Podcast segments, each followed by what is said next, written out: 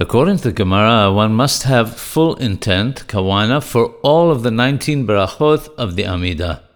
The Shulchan Aruch rules that at the very least, one must have proper intent during the first blessing, and if one did not do so, one must repeat the prayer. Indeed, one must not even have any extraneous thoughts during the first blessing. The Rambam also writes that if one did not have the appropriate intent during the first beracha, one is obligated to repeat the entire Amidah. The Tur comments that nowadays, if we didn't have the appropriate intent in the first beracha, we do not repeat the prayer. This is because it's quite likely that one will not have the appropriate intent when repeating it either.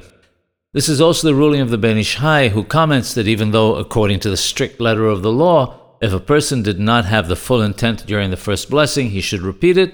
Nevertheless, we follow the Achronim who say that nowadays we do not repeat for fear that we will not have the right intent the next time either.